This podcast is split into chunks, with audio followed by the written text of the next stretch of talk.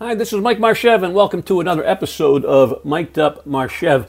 Uh, as you all know, it is uh, the Winter Olympics are going on right now in China, and I, I was brought back 20, almost 25 years, almost 25 years ago to the Nagano Olympics uh, when I did some some figuring. I took a piece of paper, took some a pencil, and did some uh, figuring on the differences between a gold medal winner in the downhill ski race and the number 17th place. 17th place. Now, everybody knows the gold medal, everybody says, oh, this skier is really good. The silver is really good. The bronze is really good. Then you get number four, so so, five, so so, 10, so so, 15, 17. Holy cow, 17th place is nothing. Well, I did some fe- uh, figuring, and back then, uh, back in the uh, in Japan Nag- Nagano Olympics, I did some some uh, ciphering, if you will, and found out that the difference in a long downhill speed race on snow in the Olympics, the difference, get a load of this now, the difference was less than 2% between the gold medal winner and the 17th place. Less than 2%. As a matter of fact, it was 1.6%. And since then, I created a little seminar uh, soundbite uh, reiterating the 1.6% with the message that it does not take much to become a gold medal winner.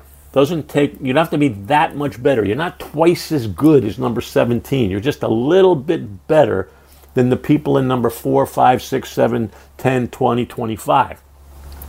Fast forward 24 years, and I did the same figuring last night.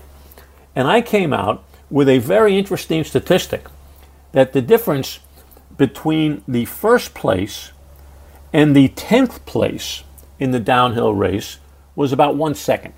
One second. And the difference between the gold medal winner and the 20th place, 20, was about two seconds. And that equated to less than 4%. So that substantiated my 1.6% rule, and all it says was that to become a gold medal winner in anything downhill skiing, football, baseball, sports, travel agency, whatever you want you can't be twice as good as your competitor because they're all pretty good.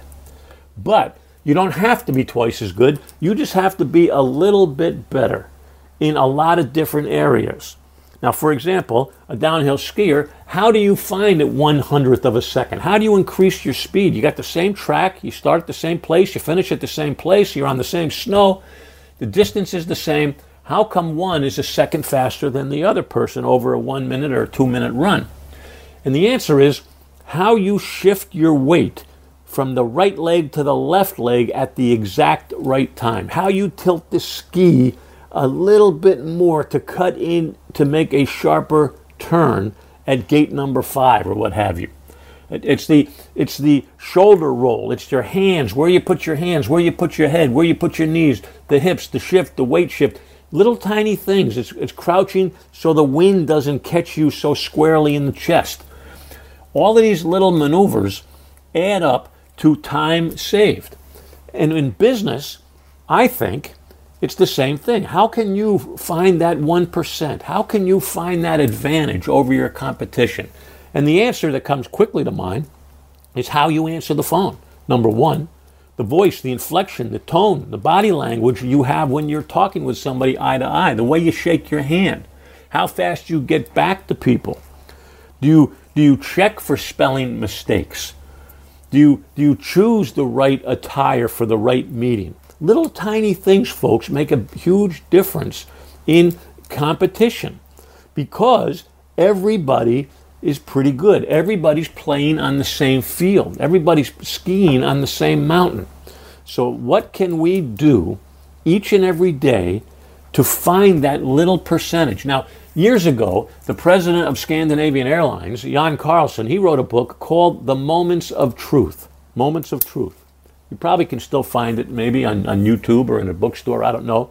But a moment of truth is any time where a customer can make a decision about you. Uh, your written materials, texts, emails, uh, sales letters, in person visits, seminars, networking events. Anytime somebody can make a decision about the clothes you're wearing, the car you're driving, the cleanliness of your trunk, anytime someone can make a decision, it's called a moment of truth. So, my challenge to you this week as we move forward, I want you to identify, write down on a piece of paper, all of the moments of truth that you can think of, and then remember the downhill skier uh, analogy. How can you get a little bit better at each one of these moments of truth? I think that's a pretty good assignment for the next week, and I'm going to leave you with that. Now, of course, there were a lot of other lessons in the Olympics. I love the Olympics because there's no guarantees. You're standing up one minute and you're falling down the next.